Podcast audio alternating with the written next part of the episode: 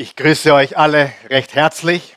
Ich freue mich über jeden von euch, der gekommen ist heute Morgen. Und wir freuen uns natürlich auch riesig über die, die uns online über einen Bildschirm verfolgen.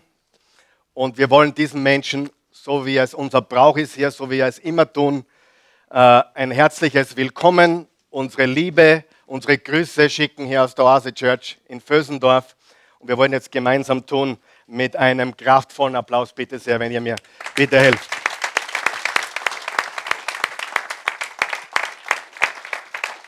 Ja, trotz des heißen, vielversprechenden Sonntags heute seid ihr hier. Ich freue mich wirklich riesig. Und äh, wir haben heute den dritten und letzten Teil unserer Serie Schätze aus der Finsternis.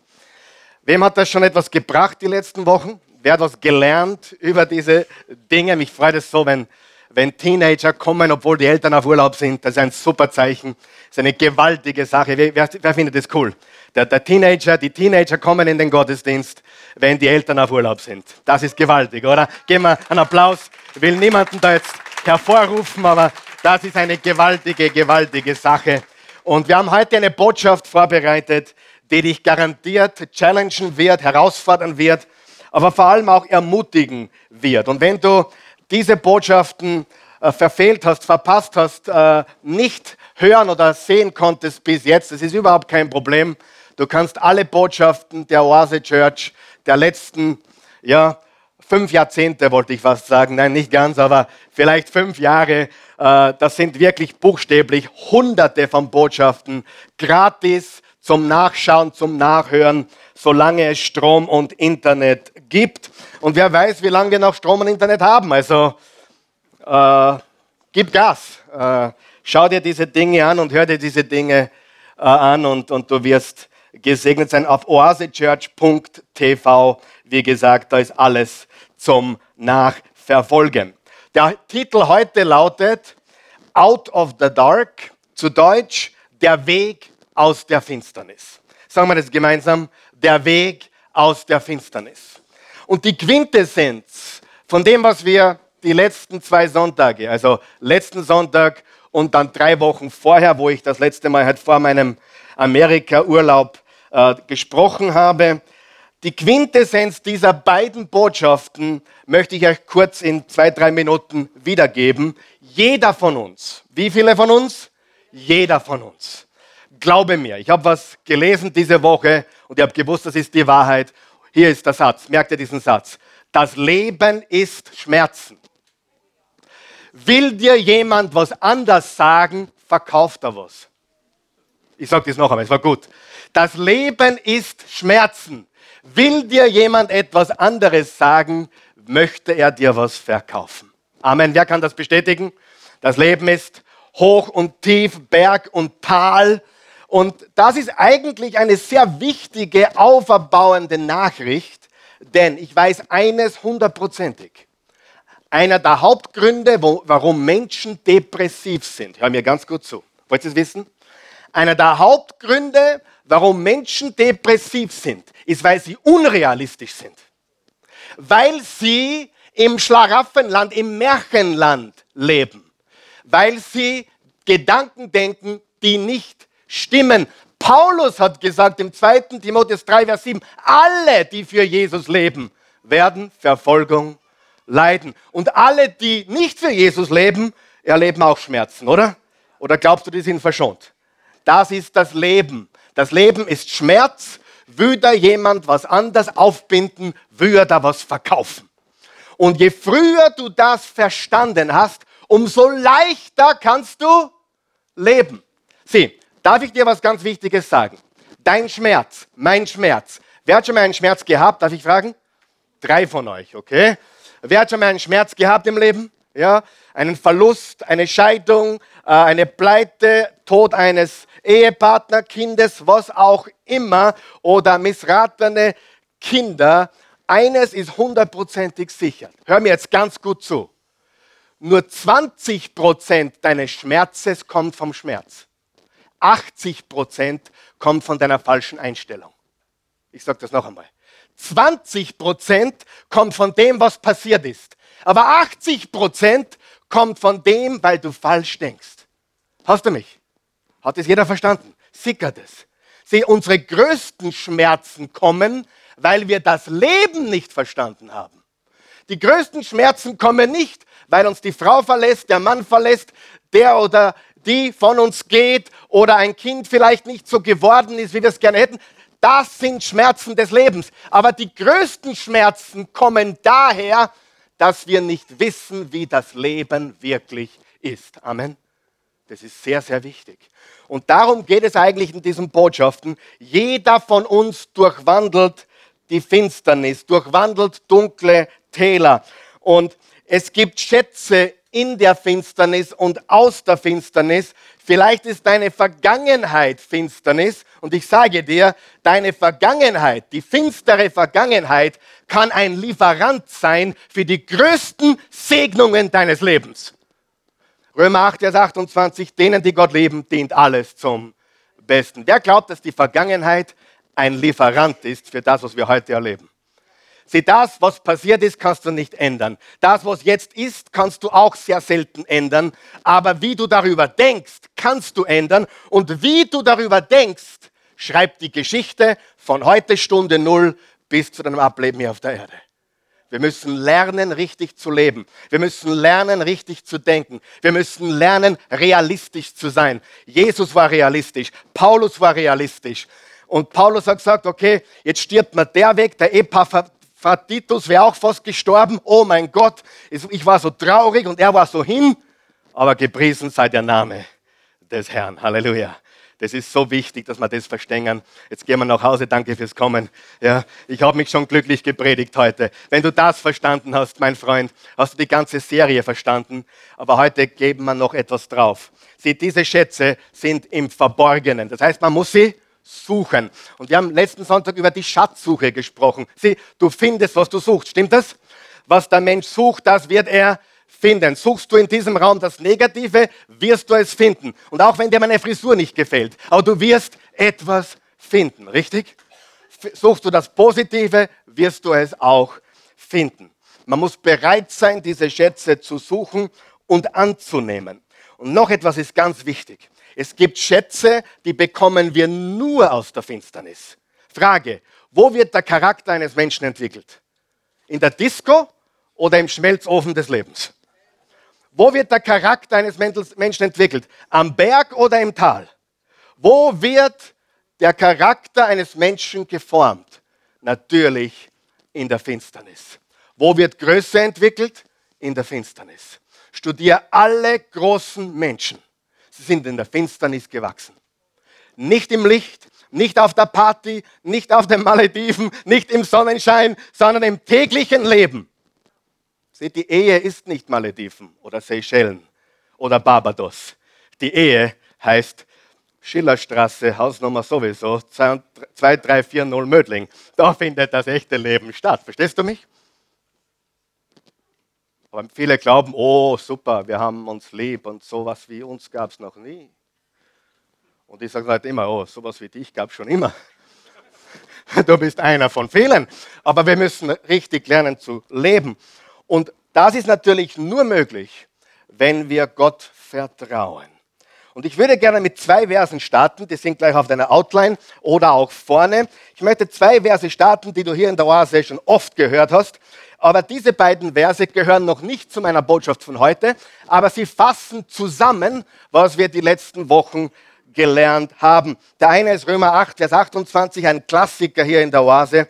Das eine aber wissen wir. Nicht wir nicht wir hoffen es, wir wissen es. Wer Gott liebt, dem dient alles.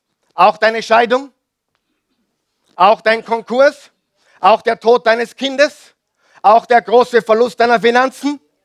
Alle, die Gott lieben, dient wie viel? Alles, was geschieht zum Guten. Das heißt, Gott verwertet deinen Müll. Gott recycelt deine Vergangenheit. Egal was war, es kann dir dienen, wenn du ihm vertraust und ihn liebst. Glaubt es jemand? Dies gilt für alle. Für wie viele? Nicht alle, sondern für alle die, die Gott nach seinem Plan und Willen zu neuem Leben erwählt hat. Jetzt werden einige nervös. Einige werden jetzt nervös. Na, hat mich Gott zu neuem Leben erwählt? Bin ich ein Erwählter Gottes? Ich nehme dir gleich alle Sorgen und alle Furcht. Glaub mir eines, dass du heute das Evangelium hörst, auch wenn du zuschaust, dass du heute hörst, was Jesus getan hat für dich, ist ein Beweis, dass Gott dich retten will. Sieh, manche haben Angst, bin ich ein Erwählter, gehöre ich dazu zum erwählten Kreis?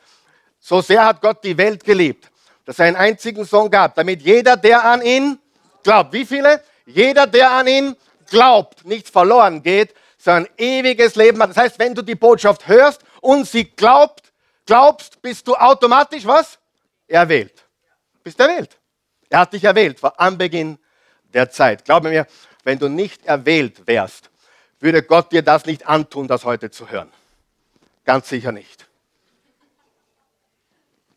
Aber Gott hat einen Plan für dein Leben und der Plan für dein Leben heißt nicht make your own life, be your own boss. Der Plan für dein Leben hat fünf Buchstaben. Jesus.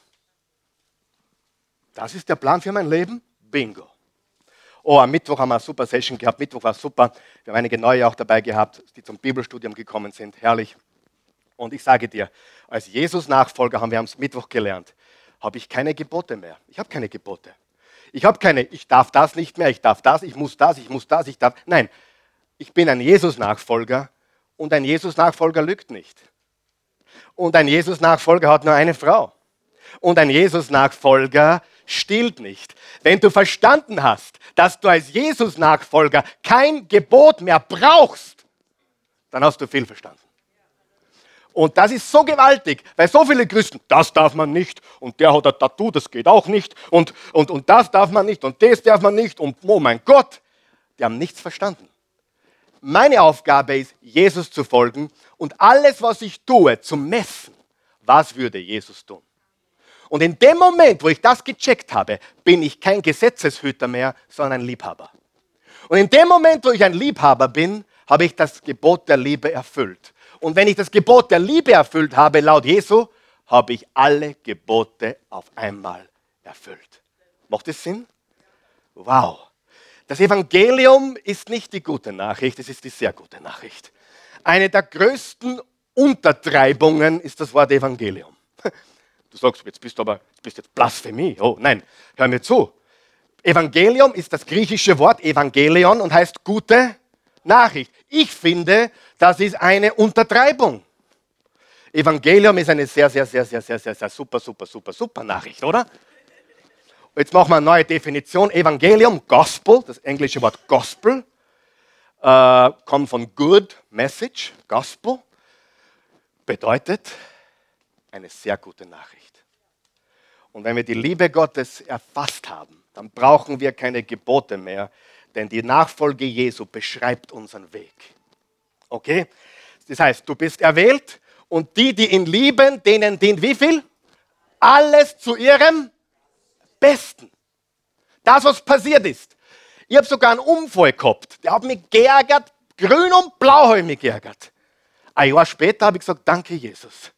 Selbst das hast du eingearbeitet in deinen Plan. Und ich bin froh, dass du mich da nicht Schlimmeres passieren hast lassen. Und ich bin auch froh für die Erfahrung. Und ich weiß irgendwie, deine Liebe und deine Güte ist immer da und es dient mir zum Besten. Und wenn du dieses Gedanken gut verstanden hast, dann kann dir niemand mehr schlechtes Gewissen machen bezüglich deiner Vergangenheit oder dir auf den Deckel hauen wegen deiner Vergangenheit. Du weißt, das hast du erlebt, Gott hat dich geführt und jetzt bist du da und jetzt machen wir das Beste draus. Amen. Okay, gehen wir zum nächsten Vers, Jeremia 29, 11. Denn ich allein weiß, sagt Gott, was ich mit euch vorhabe. Ich daher habe Frieden für euch im Sinn und will auch euch aus dem Leid befreien. Ich gebe euch wieder Zukunft und Hoffnung. Mein Wort gilt. Das hat äh, Gott gesagt zu den Israeliten. Die Israeliten waren das Volk Gottes im Alten Testament. Und ich bin der Meinung, dass wenn es Gott für die Leute im Alten Testament unter einem minderwertigeren Bund versprochen hat, dann gilt es für uns heute, die wir einen besseren Bund haben. Er hat eine Zukunft für dich, sag einmal Zukunft. Und er hat eine Hoffnung für dich. Und ich weiß, einige sind hier, denen fehlt ein bisschen die Hoffnung. Sie, sie haben die Zukunftsperspektive verloren. Vielleicht schaust du auch zu, du hörst das nicht zufällig. Deine Zukunft ist nicht deine Vergangenheit. Du kannst anders leben, du kannst anders sein von diesem Moment an. Aber ganz wichtig, das gilt es zu glauben und anzunehmen. Und wenn ich eines sagen möchte, bevor wir zu neuem Thema gehen heute, meine Wiederholungen und Einleitungen, die toppen sich manchmal, oder? Kein Wunder, dass wir nie rechtzeitig fertig werden. Ich möchte, dass du jetzt eines verstehst, bitte. Umarme deine Vergangenheit. Freunde dich an mit deiner Vergangenheit. Freunde dich an mit dem, was du jetzt hast. Es ist, wie es ist.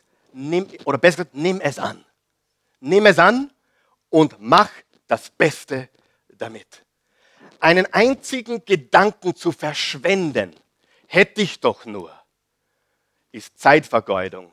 Und Zeitvergeudung ist eines der größten Vergehen gegen Gott, denn Zeit ist Leben. Und ich bitte dich, bitte um Vergebung, wenn es um Vergebung zu bitten ist. Lerne deine Lektionen, wenn es was zum Lernen gibt. Aber fahr nicht mit dem, mit dem Blick in den Rückspiegel die ganze Zeit, sondern schau nach vorne und lebe vorwärts. Vorwärts leben, okay? Bist du mit mir? Sehr, sehr wichtig. So, und jetzt gehen wir zu neuem Thema und ich möchte lesen aus der Apostelgeschichte 26. Ihr könnt euch vielleicht erinnern, wir haben äh, im ersten Teil dieser Serie, Schätze aus der Finsternis, mit der Passage Apostelgeschichte 9 begonnen. Könnt ihr euch erinnern? Wo, wo Saulus von Tarsus auf dem Weg nach Damaskus war und auf dem Weg nach Damaskus, er war fast schon dort, um Christen gefangen zu nehmen, um Christen umbringen zu lassen, um Christen wegzuschleppen. Und kurz vor Damaskus stoppte ihn Jesus. Ihr erinnern? Jesus stoppte ihn und er sah ein helles Licht und das warf ihn von seinem Gaul und dann ist er erblindet. Kannst du erinnern? Er wurde blind. Tagelang war er blind. Gott hat ihn in die Finsternis geschickt.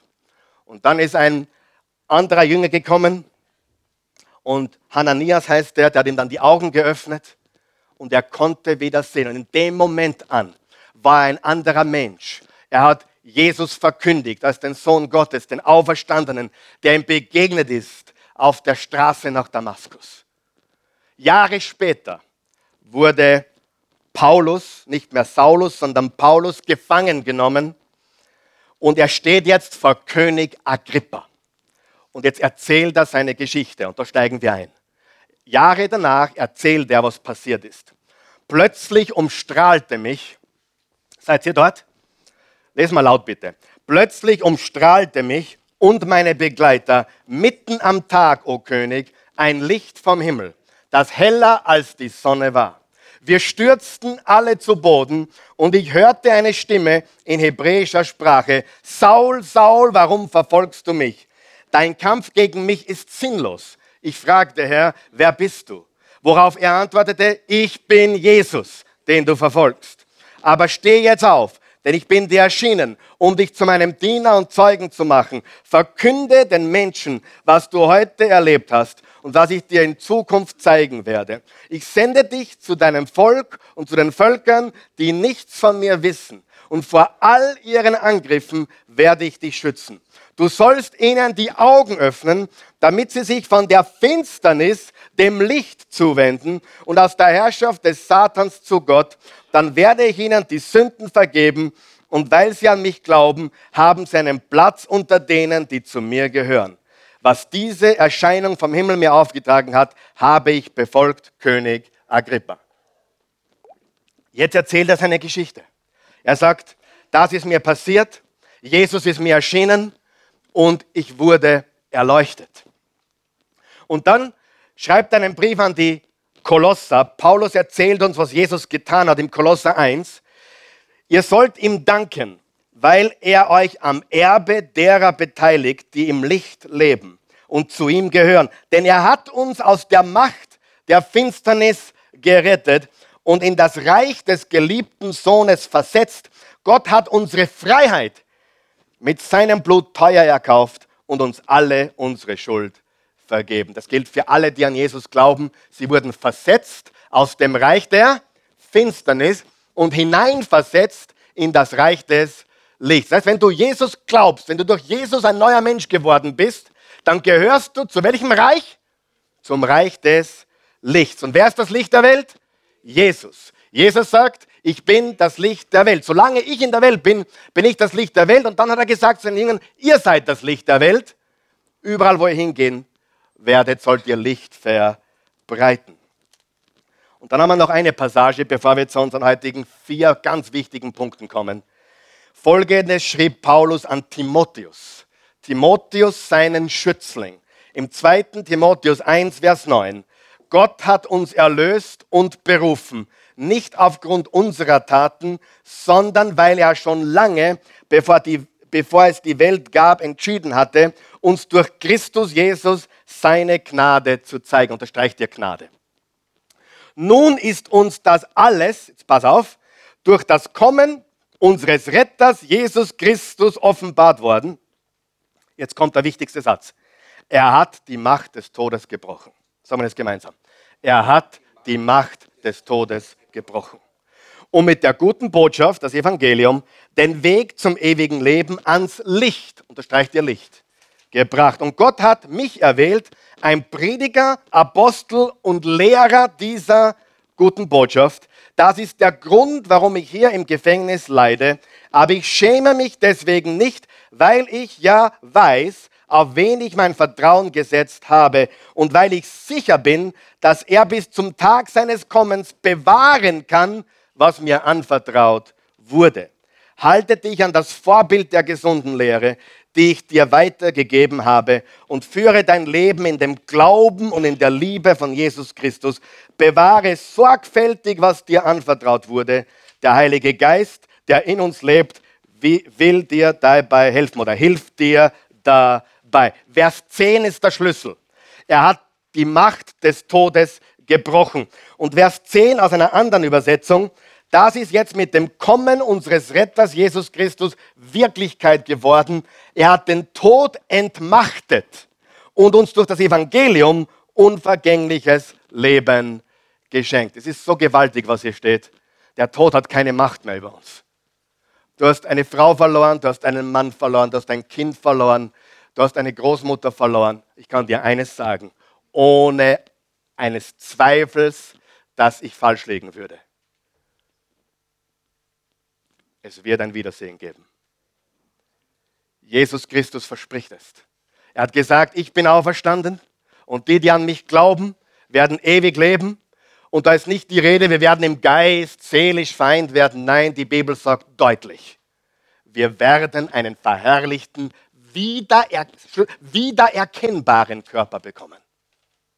Das ist ganz wichtig. Das Evangelium ist die gewaltigste Botschaft. Im 2. Korinther 5 steht, Abwesenheit vom physischen Körper bedeutet, in der Gegenwart unseres Herrn zu sein. Er hat die Macht des Todes genommen. Was feiern wir zu Karfreitag und zu Ostern? Jesus hat den Tod geschmeckt und Jesus hat den Tod besiegt. Er hat die Waffe des Teufels genommen, den Tod, und hat ihn mit der eigenen Waffe besiegt. Er ist gestorben und ich sage dir was, so dumm ist der Teufel. Er ist nicht ganz dumm, aber so dumm ist er. Er glaubte, ihn damit zu haben.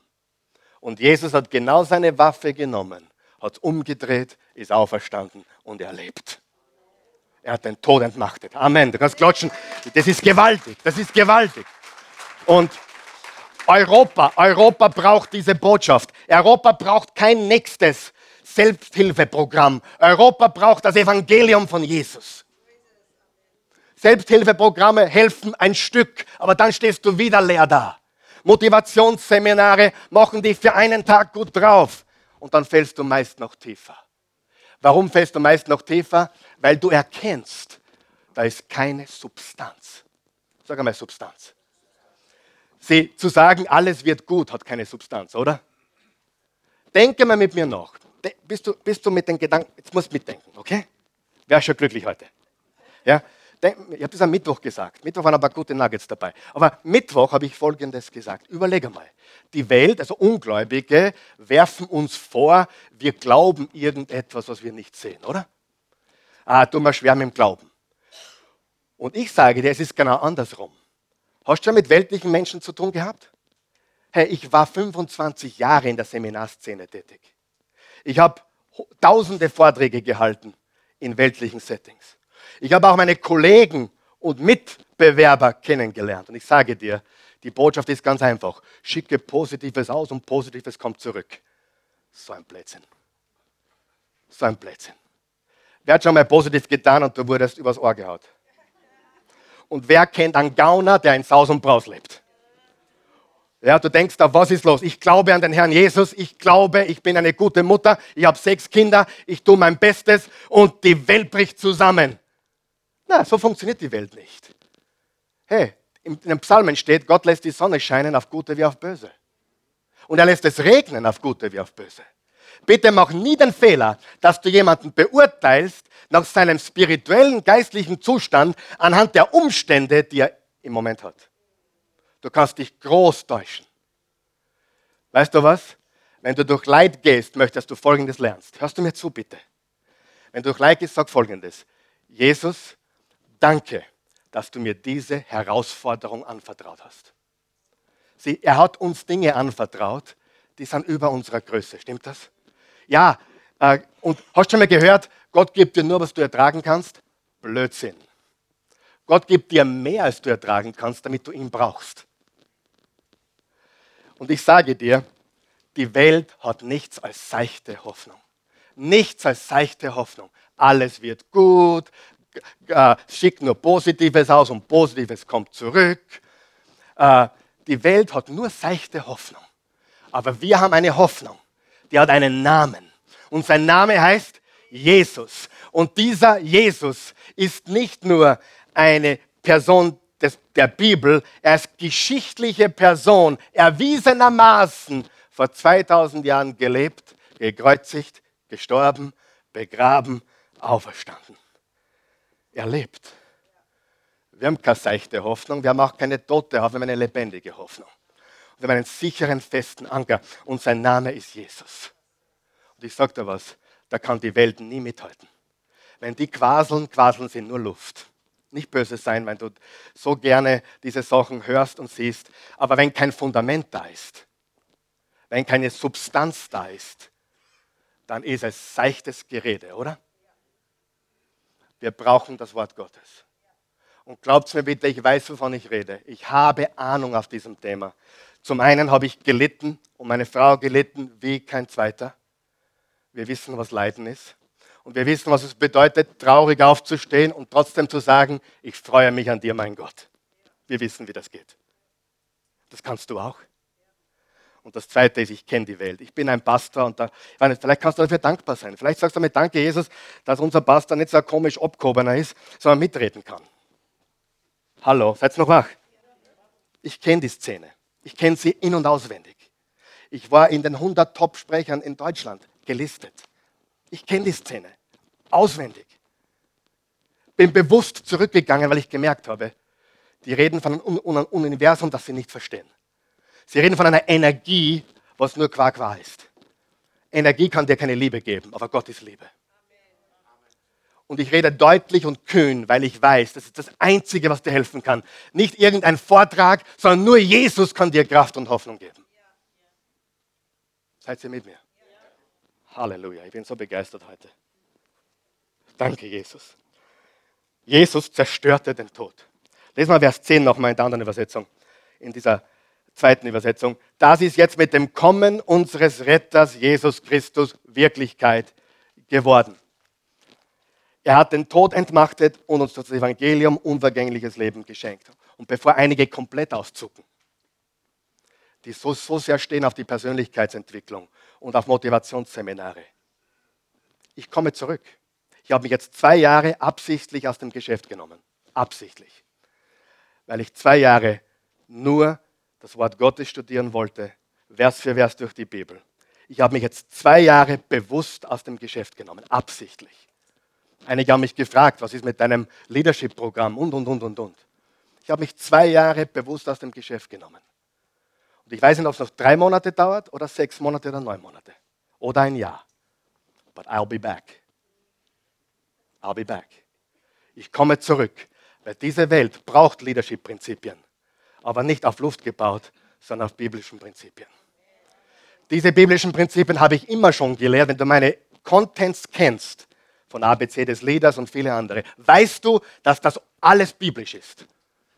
Aber wenn ich zurückkomme, positioniere ich mich ganz neu als Pastor und Leadership-Experte, der in der Welt mit der Botschaft von Jesus einen Unterschied macht. I will be back.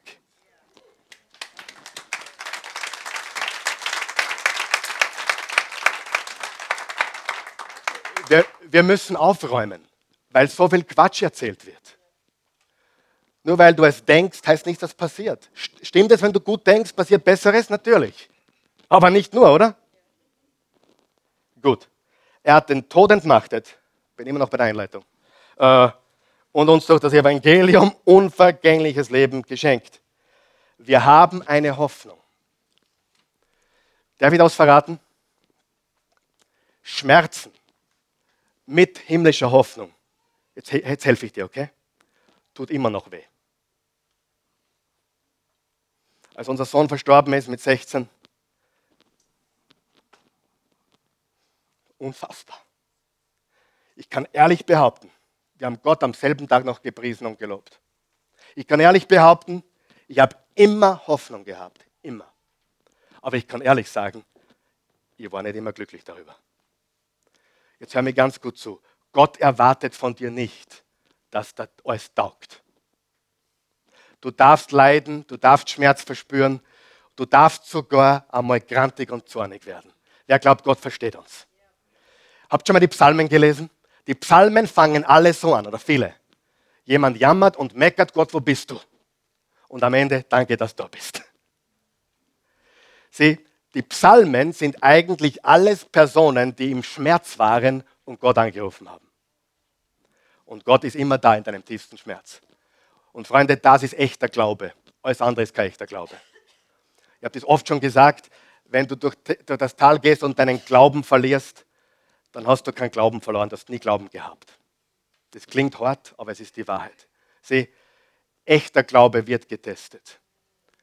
Und sei froh, wenn du den falschen verloren hast, damit du den echten kriegst. Weil den echten Glauben kriegst du erst dann, wenn du ins Feuer geprobt worden bist. Vorher ist es, oh Gott, warum hast du mir nicht diesen Freund geschenkt? Der war so sexy und mir hat das so gefallen. Oder warum hast du mir nicht einen neuen Job gegeben? Und, und, und dann passiert das nicht. Und was passiert? Die Menschen distanzieren sich. Richtig? Warum? Weil sie Gott als transaktionelle Beziehung sehen. Du tust was für mich und ich tue was für dich. Und in dem Moment, wo du das abgelegt hast, bist du reif geworden. Wenn Gott nie wieder was für mich tun würde, nichts mehr Gutes, mein ganzes Leben, würde ich jeden Sonntag hier stehen und seine Güte verkündigen weil er so viel getan hat. Ich kann ihm nie dafür genug danken. Amen. Ja, das ist die Wahrheit. Halleluja. Geben wir Jesus einen Applaus bitte. Er hat es verdient.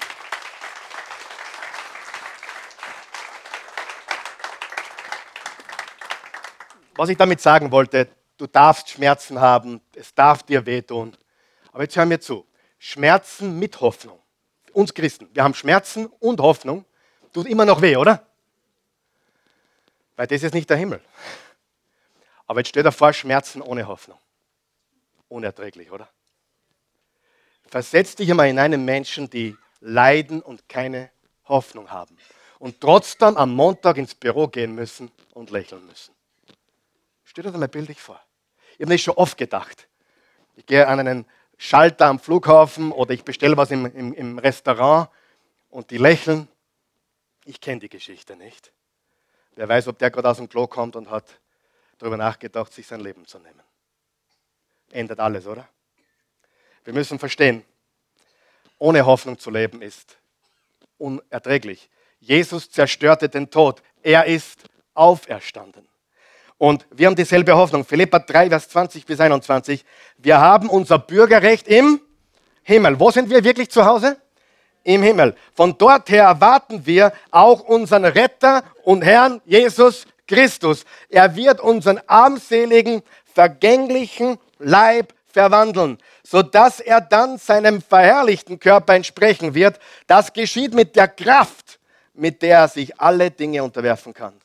Es gibt einen Tag, da man einen neuen Leib, kein Leid mehr, keine Scheidung mehr, kein Unfall mehr, keine unartigen Kinder mehr, kein Leid mehr, sondern Freude und Frieden in aller Ewigkeit.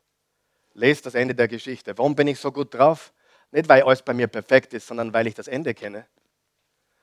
Und das ist ganz, ganz wichtig. Sieh, ich weiß nicht nur, was ich glaube, ich kenne den, dem ich glaube. Und manchmal bin ich in einer Situation, und du vielleicht auch, da weiß ich nicht ganz, was ich glauben soll, aber ich kenne immer noch den, dem ich vertraue. Hör mir zu, du verstehst die Welt nicht? Kein Problem. Du kennst den, der alles in der Hand hat, oder? Sieh, ich muss nicht alles verstehen, ich muss nicht alles glauben können, aber ich muss wissen, wer alles in der Hand hat. Und das ist Jesus. So. Und jetzt. Und jetzt. Sag mal, und jetzt. Jetzt kommen wir zum Hauptteil. Und der machen wir ganz geschwind. Was für einen Prediger wie mich nichts heißt. Außer, dass wir weitermachen.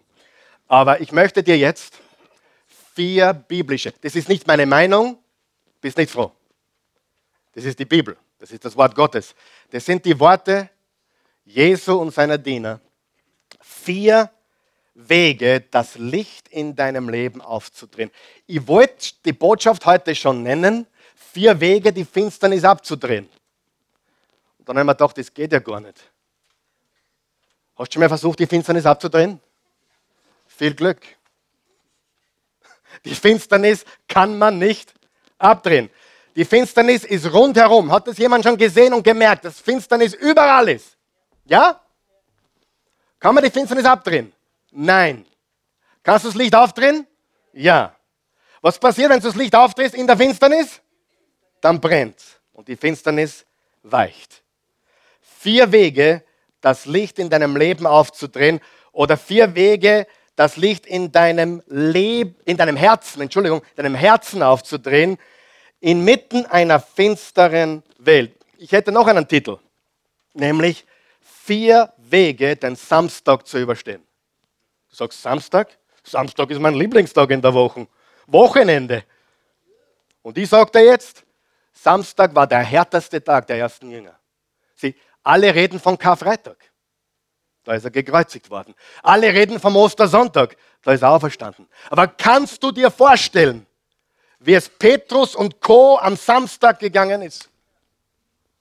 Die Ungewissheit. Jetzt ist er am Kreuz gestorben. Ein gewisser Josef hat ihm ein Grab, ein ganz edles Grab geschenkt, hineingelegt.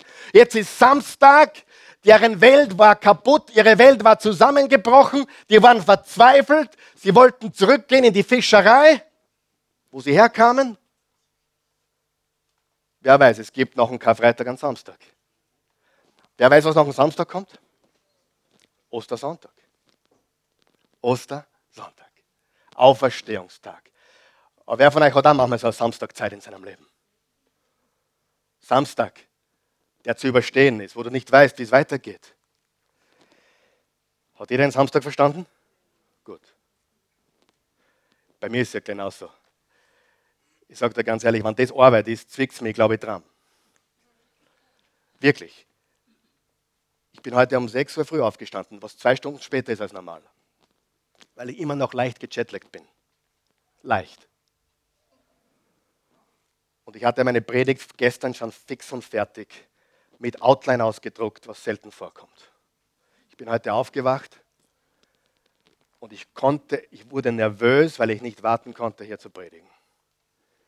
Ich liebe es, das Wort Gottes zu verkündigen. Ich liebe es, Jesus zu verherrlichen durch, durch das. Und Samstag ist für mich meistens ein harter Tag, da bin ich ein bisschen nervös. Fragst die Christi, hast du die Predigt schon fertig? Ah, nicht ganz. Scheibe, es wird ein harter Tag. Aber Sonntagnachmittag bin ich komplett relaxed. Sonntag bin ich relaxed. Nachher. Seine Nachfolger waren verzweifelt. Denk einmal drüber nach. Samstag. Die Finsternis kann man nicht abdrehen, aber man kann das Licht aufdrehen. Und ich gebe dir jetzt vier biblische Prinzipien. Wenn du in der Finsternis bist, sei es eine Krankheit, sei es ein, ein Schmerz, sei es eine Scheidung, sei es ein Verlust, ein Tod in der Familie, hier drehst du das Licht auf. Erstens, verlasse dich nicht auf das bloße Auge. Verlasse dich nicht auf das bloße Auge. 2. Korinther 5, Vers 7. Wir leben ja im Glauben und noch nicht im Schauen. Ich tue gerne Sterne gucken. Wenn ich bei meiner Mutter im Müllviertel bin oder irgendwo am Land bin und eine, eine, eine kristallklare Nacht ist, wer weiß, was ich meine, und du schaust im Himmel. Und mir ist aufgefallen, in ländlichen Gegenden sieht man mehr Sterne wie in der Stadt. Ich habe das dann gegoogelt und das stimmt. Und dann habe ich Folgendes gefunden. Ich habe Folgendes gefunden. In Wien, in der Großstadt, am schönsten, klar, in der schönsten, klarsten, wolkenlosesten Nacht in Wien oder jeder großen Weltstadt siehst du maximal 500 Sterne.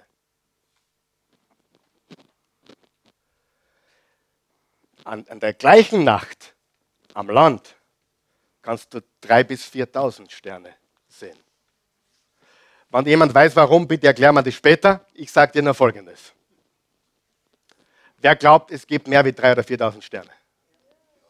Und wer glaubt auch, auch wenn es bewölkt ist, sind die Sterne trotzdem da.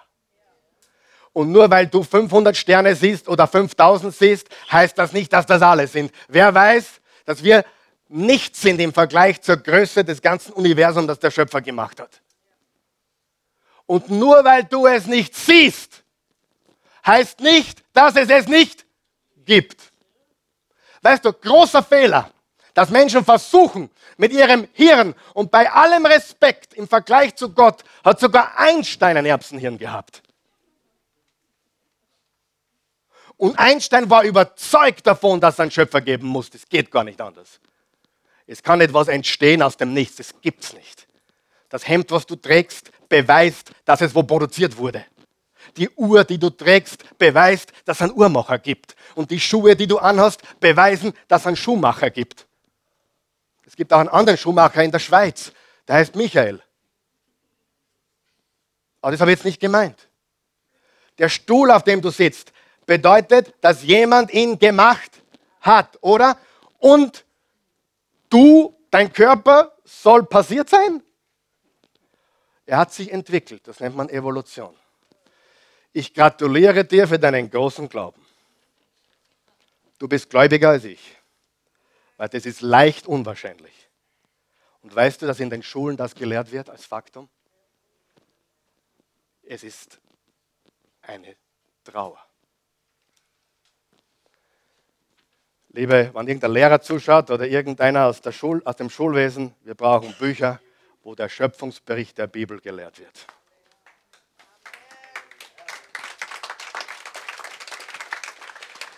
Die, die Alternative ist so unrealistisch.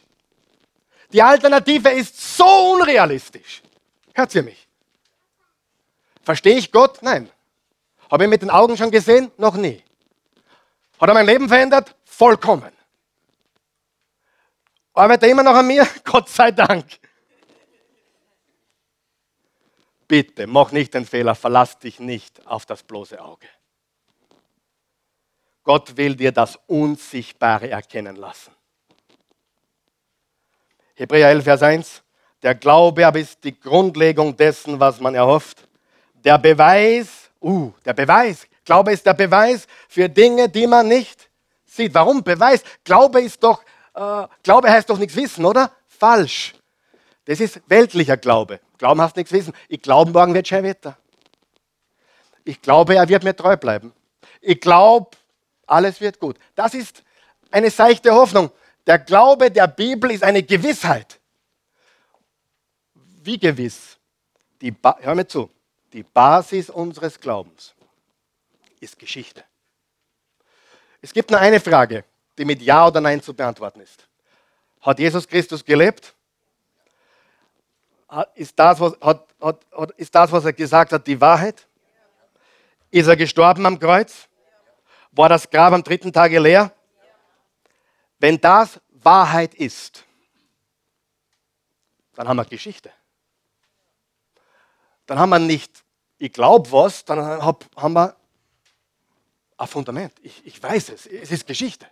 Sie, und die Welt versteht was komplett falsch. Der da vorne glaubt nicht, weil er es in der Sonntagsschule gehört hat. Oh, ich habe von David und der Steinschleuder gehört. Oh, wie, wie süß. Deswegen glaube ich nicht. Ich glaube, weil ich überzeugt bin, dass Jesus Geschichte geschrieben hat. Und dann haben es die Augenzeugen aufgeschrieben. Ich glaube, weil es Matthäus gesehen hat. Ich glaube, weil es Johannes gesehen hat. Ich glaube, weil es Petrus gesehen hat. Ich glaube, weil es Geschichte ist. Nicht, weil ich ein leichtgläubiger Mensch bin. Ich bin kein leichtgläubiger Mensch. Fragt meine Frau, ich bin manchmal sehr skeptisch. Du, der oder der hat gesagt, und ich sage dann, na, schauen wir mal. Wer weiß, was ich meine? Man hat viel gesehen. Ja, ich war im Autogeschäft. Und früher, da war ich, ich habe schon um Vergebung gebeten. Ja. Äh, ich habe früher, hab früher in Amerika Autos verkauft. Das war mein erster Verkaufsjob. Ich war, ich war 23, 24 und ich war so naiv, so grün hinter den Ohren. Und die Kunden kamen und dann, du, ich komme wieder, überlegen wir es noch. Und ich habe das geglaubt, der kommt eh morgen wieder. Ist er wieder gekommen? Nein. Das ist mir dann zehnmal hintereinander passiert, bis mein Chef zu mir gesagt hat, äh, Carl Michael, sit down. Lektion Nummer eins. Kunden lügen. also wirklich? Kann ich mir gar nicht vorstellen. Kunden lügen? Na, die sagen ja alle die Wahrheit. Ich bin ein ehrlicher Verkäufer. Ich war ein Bibelschüler zu der Zeit. Oder zumindest danach. Ich, ich, ich war überzeugt, alle sagen die Wahrheit. Mittlerweile weiß ich, wenn Menschen mir was sagen, schauen wir mal. Dann sehen wir schon. Aber ihr müsst eine, ich hoffe, das verstehst du, was ich heute sage. Mein Glaube ist so stark, weil ich an Geschichte glaube und nicht irgendein Märchen. Ja? Und wenn jemand zu dir sagt, du glaub ganz einfach, weil es glauben sollst, sag na, ich will es wirklich wissen. Und dann studier, ob es stimmt oder nicht. Und du wirst herausfinden, Jesus hat gelebt, er hat den Tod besiegt, er ist auferstanden. Ist das nicht eine coole Basis für den Glauben? Unerschütterlich, oder? wir schließlich den 18. August 2019 nach Christus. Wann das irgendwer war, da gab es kein, kein also ich glaube nicht, dass jemand heute so groß ist, dass wir das Datum für ihn ändern würden. Ja? Verlass dich nicht auf das bloße Auge. Die nächsten drei Punkte ganz kurz, aber sehr, sehr wichtig. Hör mir ganz gut zu. Der zweite Punkt, bleib in der Familie verwurzelt. Bleib in der Familie verwurzelt. Und ich meine damit das Haus Gottes, umgeben mit Menschen, die deinen Glauben stärken, die dir Mut machen. Hebräer 10, Vers 25. Im Haus, äh, einige haben sich angewöhnt, den Gemeindeversammlungen fernzubleiben. Das ist nicht gut. Sag mal mit mir, das ist nicht gut. Vielmehr sollt ihr einander Mut machen und das umso mehr, als ihr doch merken müsst, dass der Tag näher rückt, an dem der Herr kommt. Du musst eines wissen. Gott hat eine geistliche Familie für dich. Das kann die Oase sein, kann ein anderer guter Ort sein, wo das Wort Gottes gelehrt wird. Aber wenn du ein gläubiger Christ bist, bist du berufen zu einer Familie. Ich sage das noch einmal. Wenn du ein gläubiger Christ bist, bist du berufen zu einer Familie. Hundertprozentig. All die Lone Ranger Christen, die so viel erlebt haben, und ich glaube es mir, ich habe alle Kirchen gesehen und es ist teilweise vieles wo man sich denkt, da kann man nur den Kopf schütteln. Aber als Nachfolger Jesu brauchst du deine geistliche Familie. Wenn du alleine unterwegs bist, schaffst du es nicht. Hör mir zu, du driftest ab. Ja? Wenn die Christin nicht auf mich aufpassen würde, ich würde abdriften. Ja? Wer weiß, es ist leicht abzudriften. Das sagst du, weil du Pastor bist. Nein, das sage ich, weil ich ein Nachfolger Jesu bin. Die Christi war sechs Sonntage in Amerika und sie war mindestens sechsmal im Gottesdienst. Siebenmal, oder? Ich war zwei Wochen in Amerika, also zwei Sonntage, habe an einem Sonntag zweimal gepredigt. Insgesamt war ich viermal im Gottesdienst. Muss ich das? Muss ich das im Urlaub? Wir haben sogar unsere Familie, unsere Geistliche in Amerika.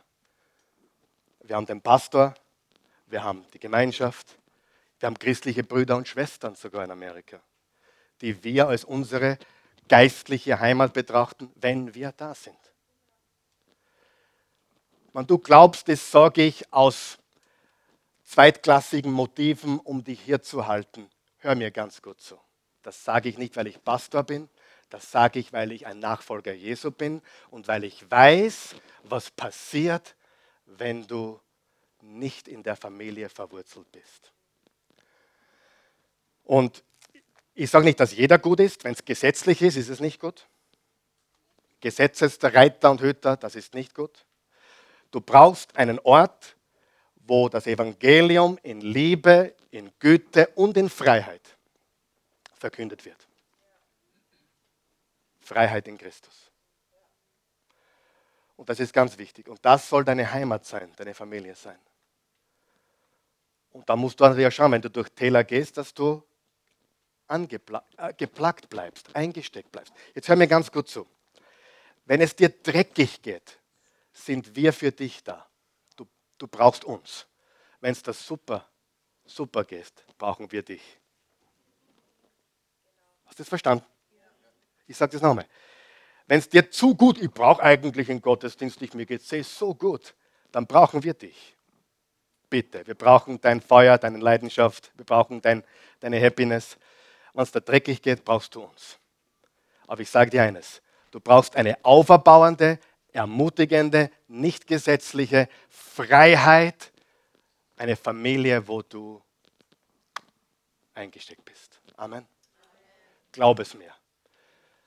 Und ich, wir brauchen das, wir wären schon längst irgendwo unter ferner Liefen, hätten wir das nicht. Im Psalm 92 steht, dass die gesegnet sind, die gepflanzt sind im Hause Gottes. Gepflanzt im Hause Gottes. Die Oase ist sicherlich nicht das einzige Haus Gottes in, in Wien, das, das wunderbar ist. Aber ich glaube, es ist ein Ort, wo du auferbaut wirst, wo du dich verlassen kannst. Und ich sage dir, wenn du das jetzt nicht brauchst, du wirst das brauchen sei verwurzelt und bleib verwurzelt in der Familie. Amen. Ich bin so froh, dass meine Kinder hier aufgewachsen sind. Da, da, das, wir sind von Amerika gelandet und der Sammy fragt schon, when is church? When is church? Und ich sage dir, ich bin so dankbar. wir haben viel falsch gemacht, ich vor allem bei den Kindern. Aber ich bin so dankbar, dass sie alle im Haus Gottes groß geworden sind. Nimm deine Kinder, bring sie. Übrigens, im September werden wir einen Familiensonntag hier gestalten. Einen eigenen Familiensonntag. Wir werden im nächsten Jahr, ich habe alles andere jetzt auf Pause gestellt einmal. Wir werden im nächsten halben Jahr alle unsere Ressourcen investieren in einen Neuaufbau des Kinderdienstes. Wir haben uns entschlossen, wir haben, wir haben, wir haben analysiert, was braucht unsere Gemeinde am allermeisten. Wir brauchen die richtigen Leute, die brennen wir brauchen Menschen, die voll und ganz hinter der Oase stehen, die den Kindern das lehren, was wir hier lernen. Wir werden die nächsten sechs Monate aus der Oase Church eine Oase Family Church machen. Yes? Überlegt einmal. Überlegt einmal Folgendes. Zuschauen kannst du uns von überall, richtig? Aber wenn du deine Kinder integrieren willst, musst kommen. Denke mal drüber nach. Ein ganz weiser Pastor hat gesagt, es gibt eigentlich nur mehr einen wirklichen Grund, warum man physisch in die Kirche gehen muss. Wegen die Kinder. Ich kann online die Botschaft, ich kann online mitsingen, ich kann online die Botschaft hören, ich kann online spenden. Das Einzige, was der Mensch nicht kann, und da müssen wir ansetzen, ist, dass sie ihre Kinder ins Haus Gottes bringen. Und wenn du uns dabei unterstützen möchtest, denke mal, heute brauchst du nichts dazu sagen. Aber im September werden wir das gesamte Kinderprogramm und Kinderoase in der Oase komplett umkrempeln. Und ein hoher Standard. Wenn du nicht dahinter stehst, was wir hier glauben, dann kannst du auch nicht im Kinderdienst mitarbeiten. Wir wollen eins zu eins diese Botschaft. Kindergerecht bei den Kindern. Und ich sage dir, das ist das Wichtigste, was wir den Kindern heute geben können. Amen. Sie müssen im Hause Gottes gepflanzt werden. Amen. Amen. Das ist ganz, ganz wichtig. Bitte, wenn du, wenn du dazu Ideen hast, wenn du dazu Visionen hast, und ich weiß, dass einige gar nicht richtig zufrieden sind mit unserem Kinderprogramm, weil es oft auch wirklich an den, die gleichen Leute engagieren sich so immer wieder und immer wieder. Aber wir brauchen wirklich Leute, die ganze Oase muss dahinter stehen, dass wir die nächste Generation erreichen wollen. Sie gehört gepflanzt im Hause Gottes. Unsere nächste Generation weiß gar nicht mehr, was eine Bibel ist. Heute wissen sie es gar nicht. Die, die haben überhaupt keine Bücher mehr. Wie sollen die wissen, was eine Bibel ist? Die nächste Generation schaut düster aus. Halleluja. Verlass dich nicht aufs bloße Auge, bleib in der Familie verwurzelt, lass Gott deinen Schmerz gebrauchen. Sag Gott, ich verstehe den Schmerz nicht, es tut brutal weh. Bitte verwende meine Geschichte dir zum Ruhm, dir zum Lob, dir zum Preis. Verwende meine Story for your glory. Kann Gott verwenden, was in deinem Leben passiert ist? Ja. Hey, in der Bibel hat er die Hure Rahab verwendet, oder? Darf man das Wort im Gottesdienst sagen?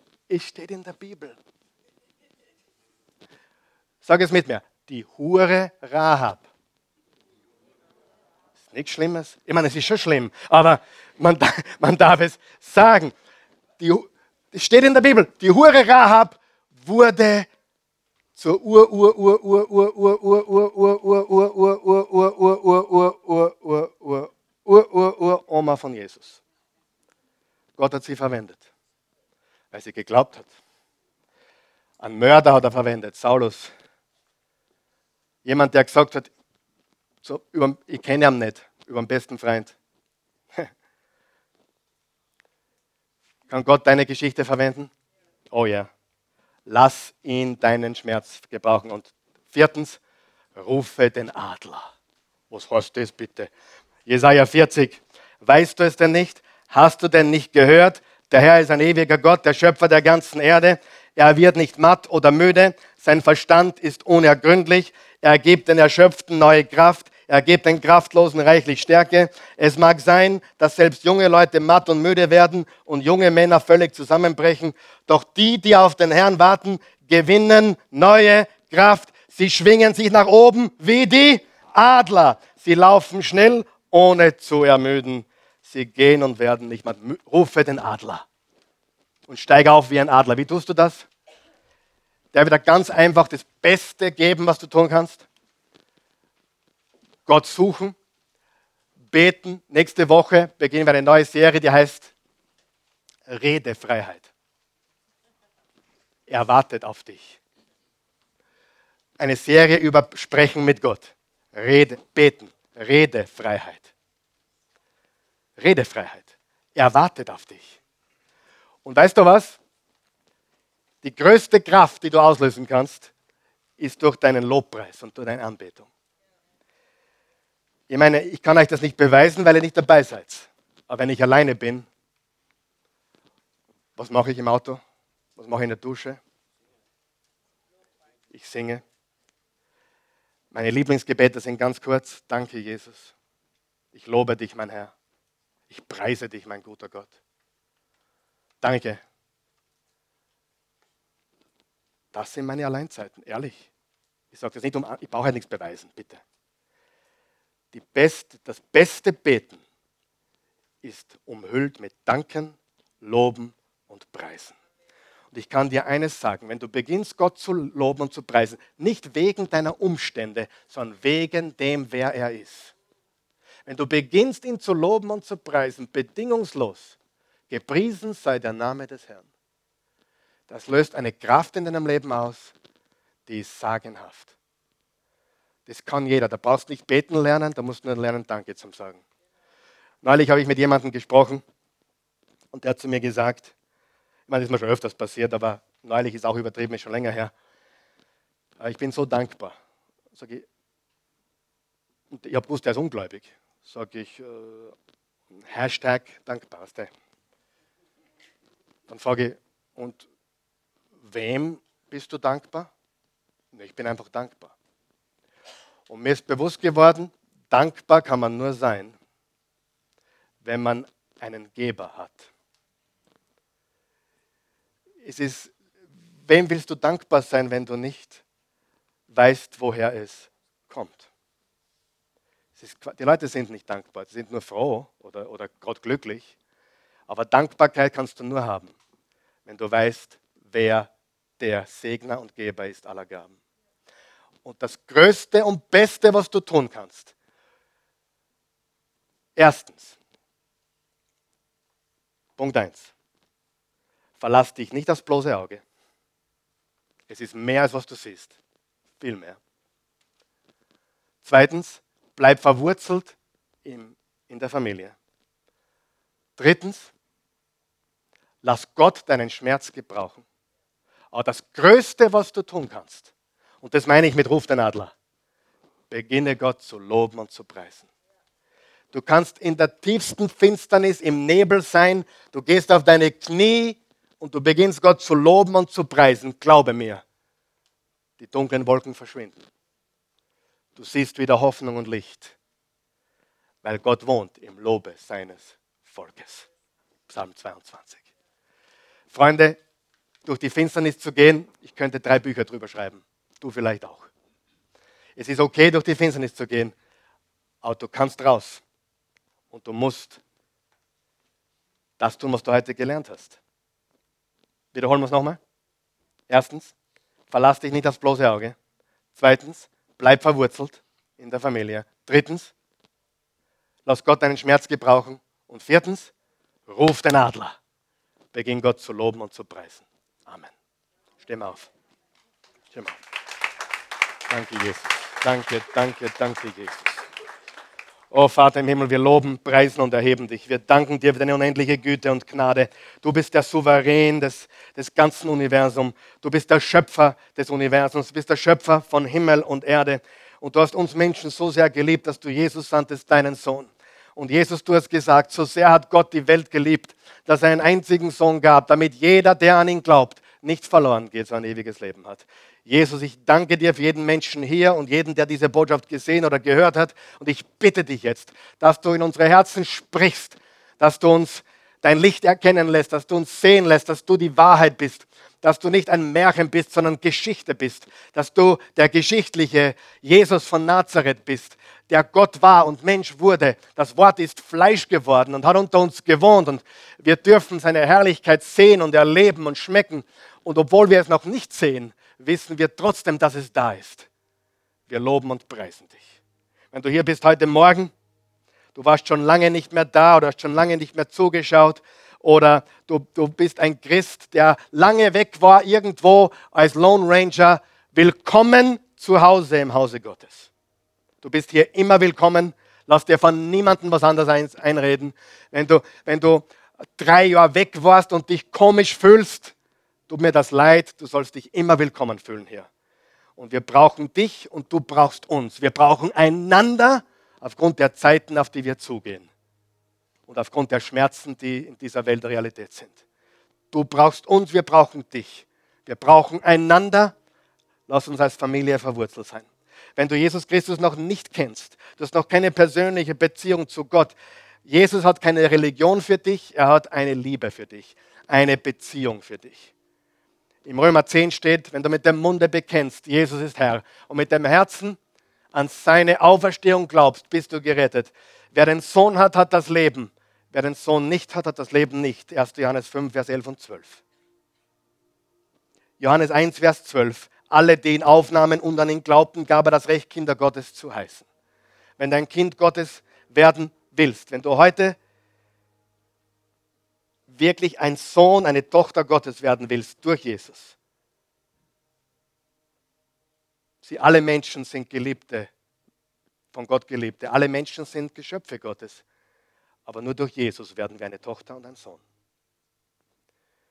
Und wenn du heute hier bist und diese Entscheidung treffen willst, bete dieses Gebet mit uns. Guter Gott, gnädiger Gott, ich komme zu dir, wie ich bin. Ich bin ein Sünder, durch und durch schuldig. Ich brauche Vergebung. Jesus, ich glaube, dass du der Retter bist, der Retter der Welt und mein persönlicher Retter. Und ich glaube, dass du für mich am Kreuz gestorben bist. Für alle meine Sünden. Vergib mir jetzt. Schenk mir neues Leben. Ich gebe dir meins. Ich empfange deins. Ich gehöre dir. Jesus, ich glaube, du bist auferstanden. Du lebst. Lebe in mir. Ich danke dir. Ich bin ein Kind Gottes. Das kann mir niemand mehr nehmen. Danke, Jesus. Amen.